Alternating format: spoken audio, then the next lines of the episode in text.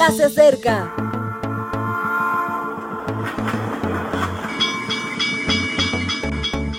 Partimos ya.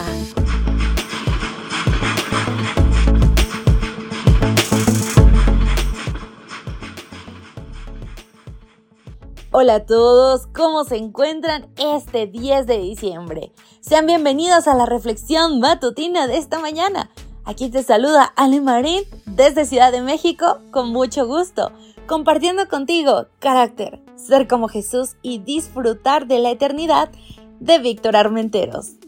Por cierto, ya cerrando casi este año.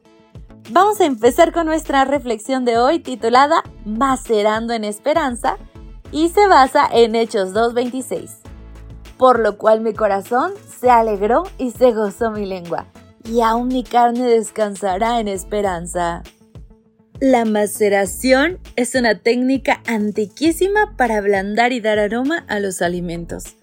Consiste primeramente en introducir un alimento en un líquido, agua, aceite, leche, etc., para que tenga casi una consistencia y sabor más apropiados a los que se propone conseguir quien va a elaborar la comida. Después, tiempo para que el alimento se asiente y cambie. Pedro, en su sermón del Pentecostés, empleó un salmo de David, el Salmo 15.9, en el que hablaba de una condición humana y de cómo el ser humano encontraba estabilidad mirando hacia Dios. Esa mirada motiva y vivifica, David decía que gracias a ella su corazón se alegró, su lengua se llenó de gozo y su carne, lo más material del ser humano, pudo habitar en la esperanza descansando. Es una imagen que me recuerda la sensación que se experimenta en una fiesta. Alegría, conversaciones muy estimulantes y cuando todos se marchan, recuerdos. Recuerdos reposados que nos hacen sonreír nuevamente que nos animan a volver a reunirnos y desean que las experiencias se repitan. Y ponemos a macerar nuestras esperanzas de nuevos encuentros. El sermón de Pedro aceleró la imagen pública de la iglesia primitiva. Aparentemente, a partir de ese momento, no hubo descanso para ningún cristiano. Las presiones políticas y persecuciones sociales se intensificaron.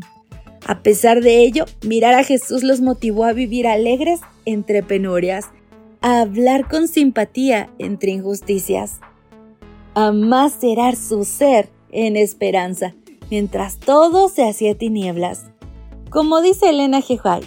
en las persecuciones más encarnizadas, estos testigos de Jesús conservaron su fe sin mancha.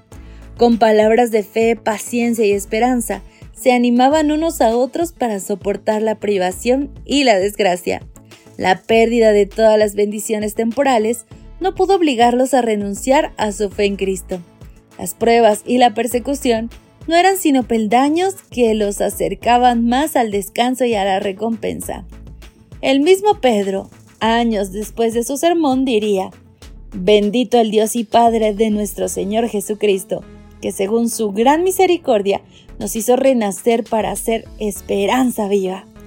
Por la resurrección de Jesucristo de los muertos, para una herencia incorruptible, incontaminada e inmarchitable, reservada en los cielos para vosotros, que sois guardados por el poder de Dios, mediante la fe para alcanzar la salvación que está preparada para ser manifiesta en el fin del tiempo. Primera de Pedro 1, 3 al 5. Descansar en Cristo eliminará aquellas cosas que te sobran y te dará un sabor muy especial. Sabor a eternidad. Ponte en sus manos. Esa es la invitación de nuestra reflexión de hoy. Tal vez no te sientas como un alimento macerado en estos días, pero puedes tener la certeza de que Dios nos está preparando para el gran momento.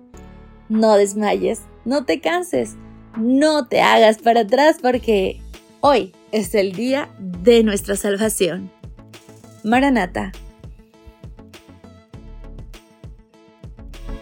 Gracias por acompañarnos. Te recordamos que nos encontramos en redes sociales. Estamos en Facebook, Twitter e Instagram como Ministerio Evangelike. También puedes visitar nuestro sitio web www.evangelike.com. Te esperamos mañana.